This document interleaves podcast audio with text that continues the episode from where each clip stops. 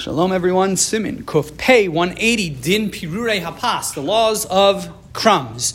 The halacha is Ein lahasir hamap of halechem ad achar birchas hamazon. A person shouldn't remove the tablecloth and the bread from their table until after birchas hamazon. The Mishnah Berurah says there are two reasons why you should leave. You should, there, there is an inyan, an idea of having bread on your table when you bench. Number two, number one is kadeshi and nikar lekol shmerachim Hashem yisbarach achastav tuva agadol sheichin mazav chal briyosav.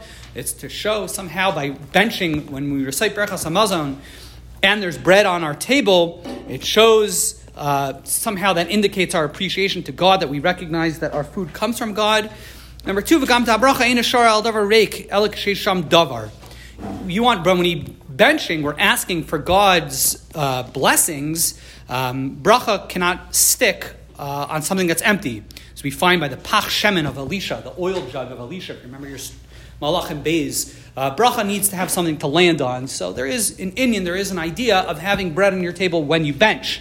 Now, because of that, the Mechaber then leads to a couple other halachas which are uh, certainly relevant.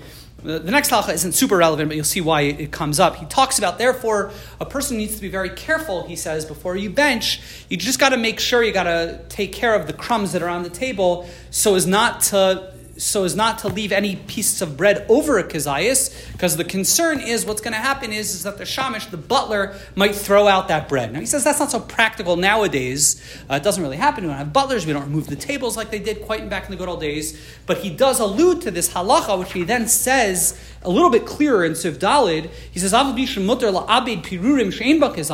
when you're cleaning up, it is okay, it is permissible to throw away pieces of bread, crumbs that are less than a kazayas. He says, by doing that, it leads to poverty.